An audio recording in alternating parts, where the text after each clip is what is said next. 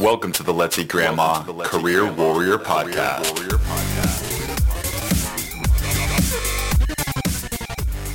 And welcome to the Let's Eat Grandma Career Warrior Podcast, where our goal is not only to help you land your dream job, but to help you live your best life. Today, we're going to talk about how to land a job during an economic downturn. Ladies and gentlemen, my goal with this episode is not to scare you. In fact, my goal is quite the opposite. By listening to this episode, you'll gain more hope for your future, and you'll walk away with some actionable tips and insights that will help you land a job no matter what the situation is. But you need to engage yourself and have an open mind, and preferably take notes as you're listening. Today, I brought on the amazing Bobby Davis Jr. Bobby is a tech entrepreneur with over 20 years of experience building successful software companies. Bobby founded his first company in 2002 with just $500 in his bank account he has since then grown into a multi million dollar business. His second effort, Advanced Fraud Solutions, now runs in almost 1,000 financial institutions, and Inc. has labeled it as one of the fastest growing private businesses in the country for four years running. Bobby also runs the Coder Foundry Bootcamp, where he successfully placed hundreds of software development students in high paying jobs across the country. Bobby just wrote a book that is just released entitled Breaking the Code Five Steps to a Life Changing Software Development Job. We'll get to that towards the end. So, as you can see, Bobby's just going to be legendary, and this episode is going to really help you in the current times if you're struggling. So, let's launch right into it with our 155th episode of the Career Warrior Podcast. All right, Bobby, how are you doing today? I'm doing great. How are you doing? Doing better than ever here. I am over here in California doing this podcast remotely. This remote world has really gotten things changed. I'm excited to really delve into some of the content in this particular episode. I think you have a lot of really good insights to share during this current time. I just wanted to hear first from you, in your opinion, since we're doing this episode about a downturn, how are we defining a downturn in this situation? What are we speaking about when we're going to be doing this topic? Yeah, so the downturn is pretty obvious now with COVID 19 um, impacting a lot of businesses, and a lot of people have found that their company or their place of work was forced to shut down. And so that's had a dramatic impact on the, the nation's economy. So with that, people are looking at what do I do in this downturn? What do I do now? And a lot of times when you get laid off or you're looking for a job and you can't find the job that you want, a lot of people panic and that leads to like inaction, which I think they just sit in their room and kind of huddle up and say, I'm just going to weather this out. I think that's where a lot of people are. And so I want to give them a little bit of hope today to say, you know, here's some things that you could possibly do during a downturn and still come out thriving on the other end of it.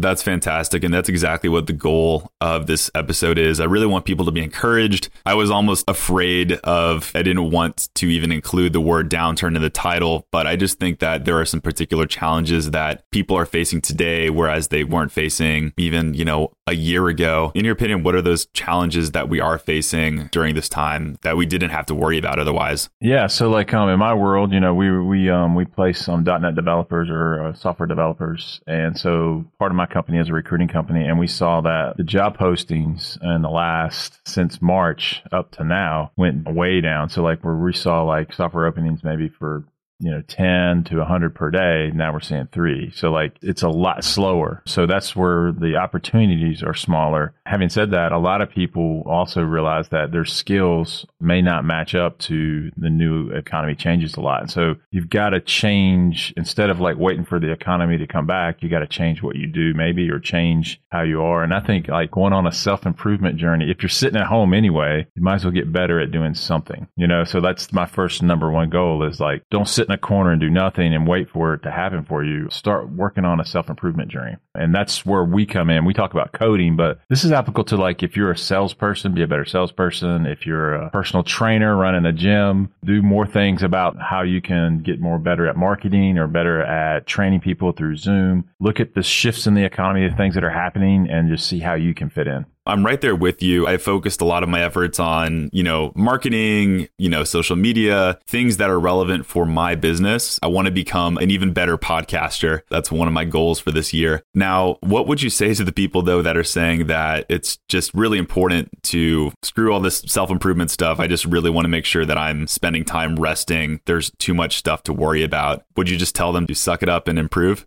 no, I wouldn't say that. I'll just tell you what I'm doing. So like one of the things that happened to me in the downturn is I started more of a workout regimen. And so rest in general, rest is like a great thing that you need to have anyway on a daily basis. So like you need to make sure you have your rest, but you can't rest 24 seven. You can't rest 16 hours a day. Make sure you're getting your rest in so your mental health is up. And then once that's happening, then you start looking around like, what can I do to be better? So I need to be better at this. And so before the COVID downturn, what did I do? Okay. Can I be better at that or do I need to change what I do? And so like if you are coming out of the restaurant industry, maybe that's going to change. And that's scary to a lot of people people, but if it's going to change, the way I look at it is look at the shift and see where that's going and see where you can fit in and then what this new economy is going to look like. So I think that focusing on your mental health and then focusing on your like intellectual health, which is like, what I do, how do I do it, how do I make myself better is what I need to do. I really love that. I'm a huge, huge fan and a major advocate for doing things to take care of yourself, mental health, things like that. And so I think, like, for me, having that as a foundation and then building off of that with, I love how you said intellectual health. I don't think I've heard it said that way, but I think that's just really smart because we need to do things. I think we need self improvement. We need to grow in order to stimulate ourselves because otherwise we're just going to, you know, that's a form of death in itself. So, even as I've picked up new skills, I've worked on becoming, you know, a better guitar player, things like that. I've actually felt that feeding into my mental health as well, just because of that stimulation. So, Bobby, I think you hit it right there on the head. I think it's great. I mean, you talked about guitar playing, and like, so guitar playing is also a very intellectual exercise. A lot of people think it's an artistic exercise. I've tried to play guitar, I can't do it, but like, there's a mental acuity that you have to do to read music to turn like that to your fingers as you like hit the notes or whatever on the stem. And when you stimulate your brain to learn new things or try new things, it does increase your creativity so that you can start thinking outside of the box because you're stimulated. The thing about fear is fear can be paralyzing or fear can be a motivator. And so if you're afraid of like, what are my job prospects and you sit in a corner in a ball, then those fears will get played out really in your life. And so like what you can do is say, okay, this is going to change. I can no longer do this. I got to do something else. What can I do? And I think having a creative outlet like music or, you know, like I'm doing like lots of push-ups now. So like, you know, well, some people would say it's not a lot. It's a lot for me. So like, you know, but um, I think all of those things can help you kind of like uh, expand your horizons and think about things in a different way. And that can relieve fear in your life. That's awesome. Thank you for that. Kind of launch into the heart of this podcast here things to do during a downturn. And I think we've already touched on one right now, which is to focus on that new skill and to get those creative juices flowing. But what else would you recommend practically for job seekers? So one of the things that we do is we talk to a lot of people that are career switchers that are coming to my bootcamp coder foundry. And this is what the heart of the book is, is breaking the code is like start looking at like what are the things that are going to be important in society. So one of those things is obviously coding, but there's always going to be marketing. There's always going to be sales. There's always going to be these other types of industries too, regardless of what happens. And you need to improve your skills in one of those areas. And so like we tell people is you need to go on a learning journey. So you got to learn something new to do. I think coding is one of the best careers that you could possibly have, but it's not the only career. So if that doesn't interest you and you're like, man, I don't want to wear headphones in a cube or type all day long, then you need to improve it in some other way. And so I, I think starting a learning journey, and the cool thing about now is everything that you ever wanted to know is Googleable. So we don't have to go to a four-year university to do this. We don't have to go find a guru up in the mountains to tell us what we need to do. We can actually kind of find out and search out everything ourselves and go on a learning journey, you know, and then also having communication with other friends and family that may can give you some thoughts like, Hey, what are you doing? And then start looking at like what other people are doing. But if you're predisposed to like, hey, maybe software is for me, man, there's so many resources out there that are free without even going to my boot camp to learn how to code right now. So like start that learning journey like right now. Read a book, you know, read an article and then start improving that skill. Yeah, that's a really good point, Bobby. And like I said, I'm a huge fan of learning. I think it's one of the things that gets me going. But don't you think first that people need to define where they need to go? Like, let's say I've been in the restaurant industry my entire life and I'm scared because I don't know what is happening. Do you have any recommendations for people who are still trying to figure all that out? Yeah, so like um, what we do is we test people. You know, that's one of the tests we have. And you can go to coderevent.com slash developer quiz and we test them to see if coding's for them. And so what you need to do is start developing interest outside of the restaurant industry. So let's say And I do believe that restaurant industry is maybe the most impacted industry that's going to happen. Like that may take six months to a year to recover. So you may be forced to do something different. And so what I would do is take a skills inventory and say, all right, look in the mirror and go, all right, what did I actually do at the restaurant? What are my skills? And then look at other things and say, where are those things relatable to other things? Another thing too, I always tell people a lot is like when you look in that mirror, be honest with yourself. Don't lie to yourself. You know, like just be honest and you don't have to be negative. It doesn't have to be positive, but just be honest with yourself and say, what did I really do? And then how can I take that core skill and move that to something else? And I think that's going to be what people need to do. And I think that, you know, for learning to code and learning how to be a software developer, is something you can do inside your house. You can at least try that avenue out because coding is like everywhere and it can be done remotely. It doesn't rely on big companies necessarily. And there's a lot of opportunities out there. Not to take a tangent here, but just the idea of coding just it fascinates me so much. I remember when I was 10 years old and I was really into the video games that I was into and I learned that coding was the way to design these video games. How long would it take me to learn a skill set like that? It just sounds so intimidating and so hard. How long would that take? So here's what I think. I think not everyone can is predisposed to learn how to code, but it's more than you think. I don't want no one to stop it because they feel like the mountain's too high to climb. What I always tell people is just start. There's a million tutorials in there where you can say, HTML, you know, how to build a web page 101 and just start and see if that interest there. And I just had a thought. If you're in the restaurant industry, just think about this. Let's say that you were inside of like the restaurant. Can you take that knowledge about the restaurant industry and turn that into something that would be relevant to the people coming out of COVID? So how do you market curbside service? How do you market outdoor dining? Can you make a white table dining experience under a tent? Like, can I serve steak under a tent? Like, those are the types of things I'm talking about where you can take your core core skill, look at the shift and change it into something else. And I guarantee you in the software industry, there's going to be a lot of apps and things built around the restaurant industry. And so maybe you have a great idea, but maybe you need to partner up with somebody who's on a learn journey too. And you guys can go together to figure something else out to solve some of these problems. But I would say the biggest thing is just start. Don't look at the whole mountain take your first step and look at a tutorial right now today and just spend an hour and a half and see if it interests you. Yep, exactly. And one of the things that we talked about before this, Bobby, was how there is so much opportunity even in a downturn. And I remember one of the things that you said is even in the midst of a downturn, ask yourself, where is that opportunity? We talked about how Facebook, Airbnb, all these major tech companies launched during the last Great Recession anything you would add to that to just encourage people that now is the time to build those skills and to take advantage? I guarantee you that in the next decade that there'll be two to three billion dollar companies that are getting invented. I mean, you haven't heard of them yet. We don't even know the people that's going to make them. They're going to build something that we didn't know we needed, but it's something we have to have and they're going to be the next Mark Zuckerberg. And a lot of people, when I look at Facebook, we talked about it, man. It's like 2008, Facebook gets launched, you know, and like they're closing banks down. I mean, like in terms of downturn, that was probably worse than the one we're having right now. And like all of these Twitter and all these social media companies launched out of that. And so what happens in a downturn is new things come out and people see those opportunities and they seize on them. And I know that COVID and all these kind of things that are happening right now will create opportunities for people. And that's where when you look at like the rise of podcasting, the rise of social media. You look at like TV is going down because people aren't watching that anymore. It gives opportunities for someone like yourself, like, man, I need to start that podcast right now. This, like Joe Rogan just got a Spotify deal. So maybe that's for me, you know, and that's where I think that all of these opportunities are going to happen. And the worst thing you can do is just sit in your room and do nothing. So start that learning journey, take that first step and then follow that with a second step. It's just like me when I go to work out. You know, you started with one push up, you know, and so you work your way up to 100. You, you do not walk in doing 100 push ups when you're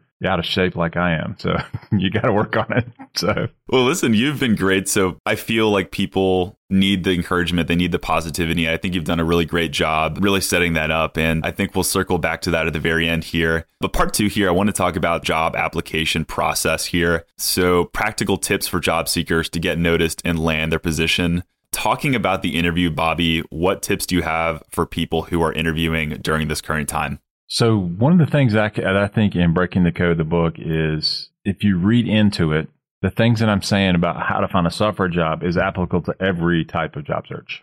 And I'm amazed constantly and consistently the mistakes people make when they try to interview for a position. And it doesn't matter if you're interviewing for a software job or, you know, video editor or you're trying to pitch a latest movie or it doesn't matter what you're trying to pitch. Most people walk in with just a resume and that's all they got.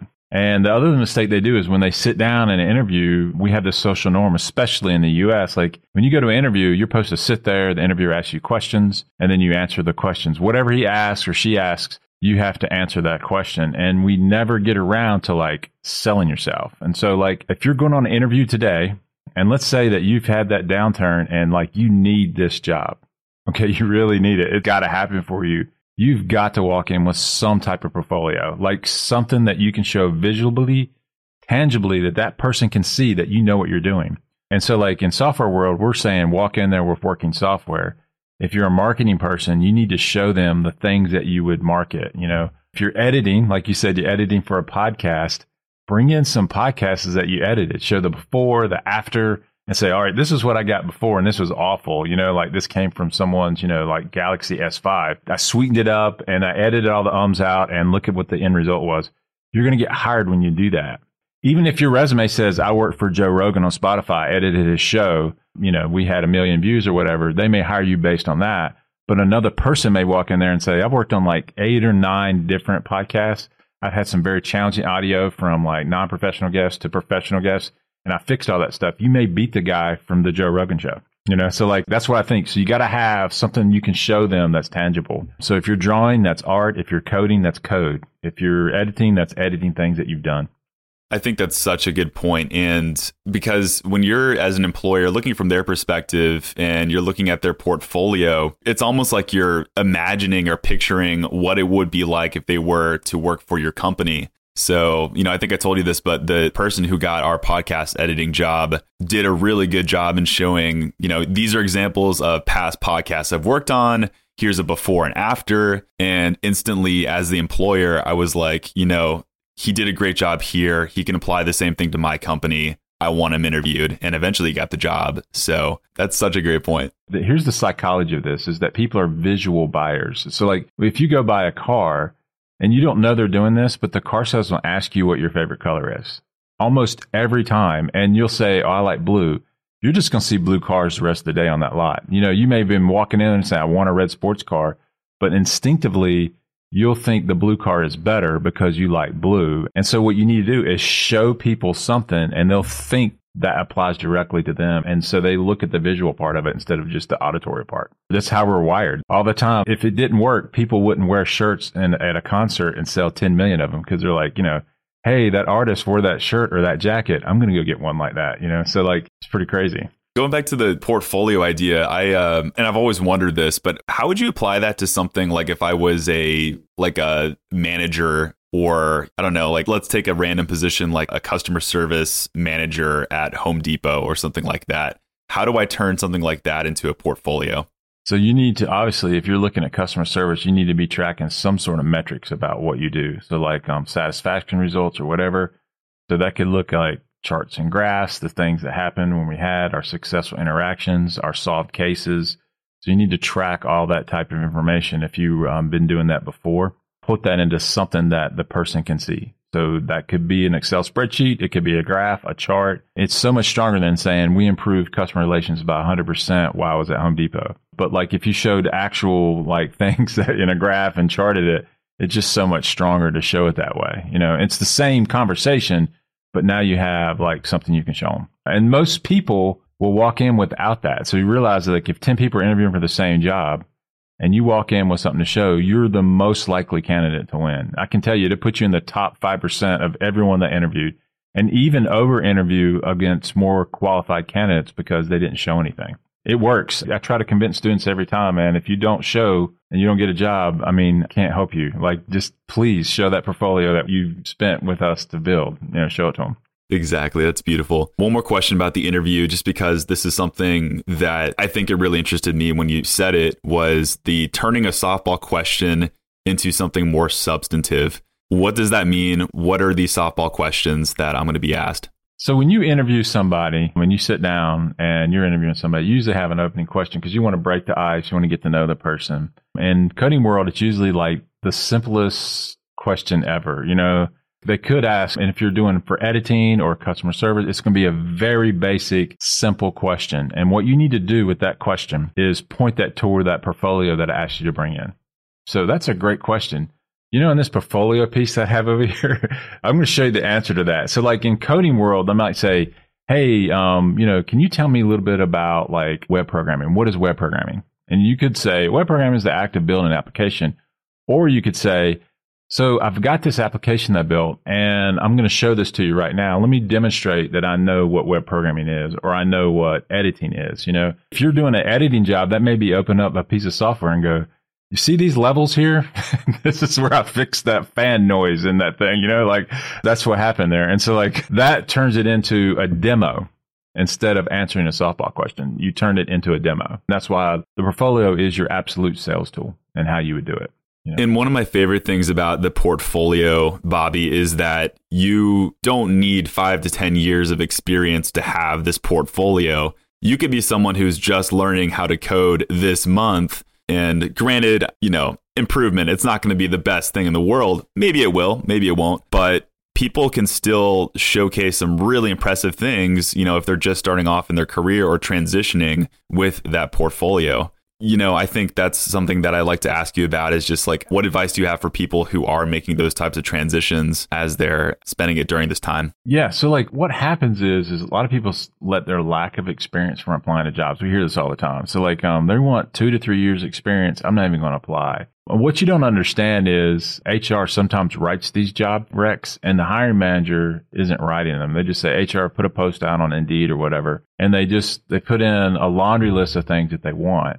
And so you're sitting there with no experience as a software developer, no experience as, you know, podcast editor or no experience as and so like what you need to do is invent things to put on your portfolio that demonstrates you understand the topics and you understand what they're talking about. And coding, it's fairly easy. You build projects and you show those projects that you built.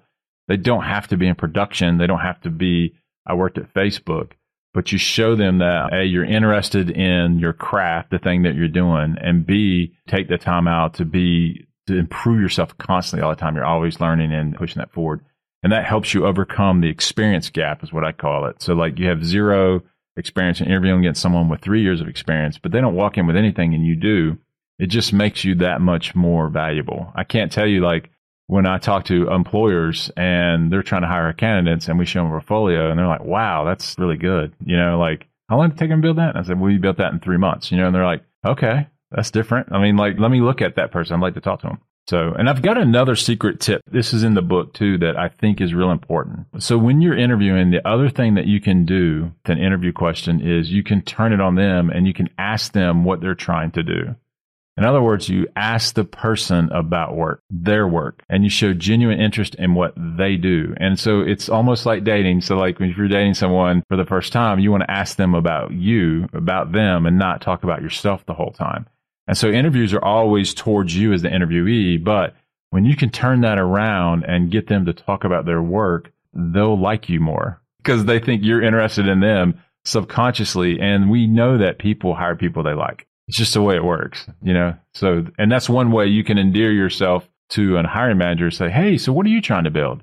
Oh, that's amazing. That's really cool. I mean, you know, or compliment them and say, you built an amazing team here. I would love to be part of it. So tell me a little bit about the inner team dynamics. What do you do on a daily basis and how do I fit in that, you know, and things like that. And just get them talking about work is another thing that you can do. You know, I think that's the first time on this podcast that particular piece of advice has been given and I think it is just so important. Like, it is the one thing that could end up getting you that job. Whereas most people, it's going back to the beginning of this podcast, is like most people think the interview is like you walk in, you just get pitched questions and you answer them really quickly. And so I think by having this type of mentality when you're showing up to the interview is like, that's going to be a game changer for a lot of people, in my opinion. I want to talk about that first job after a transition. One thing you said was don't turn down the first job just for any particular reason. I think that this is a good piece of practical advice, but if you could justify that for listeners, I think that might change some perspectives here. Yeah. So a lot of times when we're starting out in our career, let's say we're career changing or we're just starting out in our career,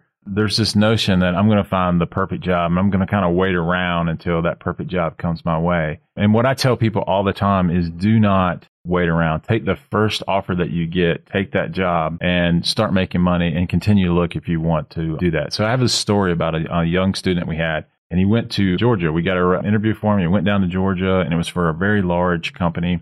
I don't want to say the company's name, but like he's been down there and interviewed. He actually got an offer. He was 19 years old coming out of our boot camp. He had no job experience whatsoever. He gets an offer as a software developer and he turns it down because the guy voted for someone for president that he didn't like. And I tried to convince him. I said, listen, man, this is a large company. You're never going to see this president probably ever again. You're just going to be in your cube making money. Vote for who you want to vote for. That's how it works in America. But just because he voted for the president you don't like doesn't mean you can't work there. And so like he had this like super like kind of moral conviction about like who voted for who and those kind of things. And so he never broke in. And so one of the things that we have to do, we don't want to do anything illegal and we don't want to like totally go against our morals, but in general, we have to sometimes we can talk ourselves out of jobs because we don't want to work with people with other different views.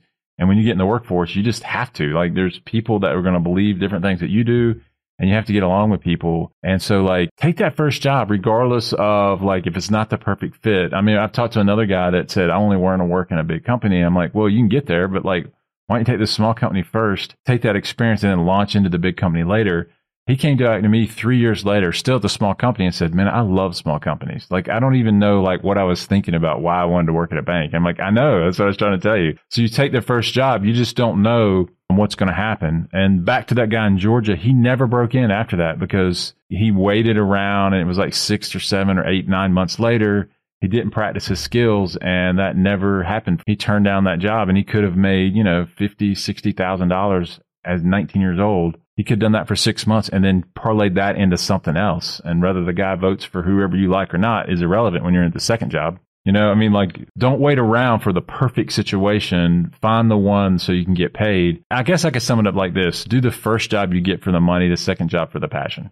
So, like, if you have passionate about something, get experience. And then when you have experience in an arena, it's easier to find that second job and you can be more choosy and you can be more picky about the places you want to work because now you're you're employed, you know, and so don't be unemployed waiting for the perfect position.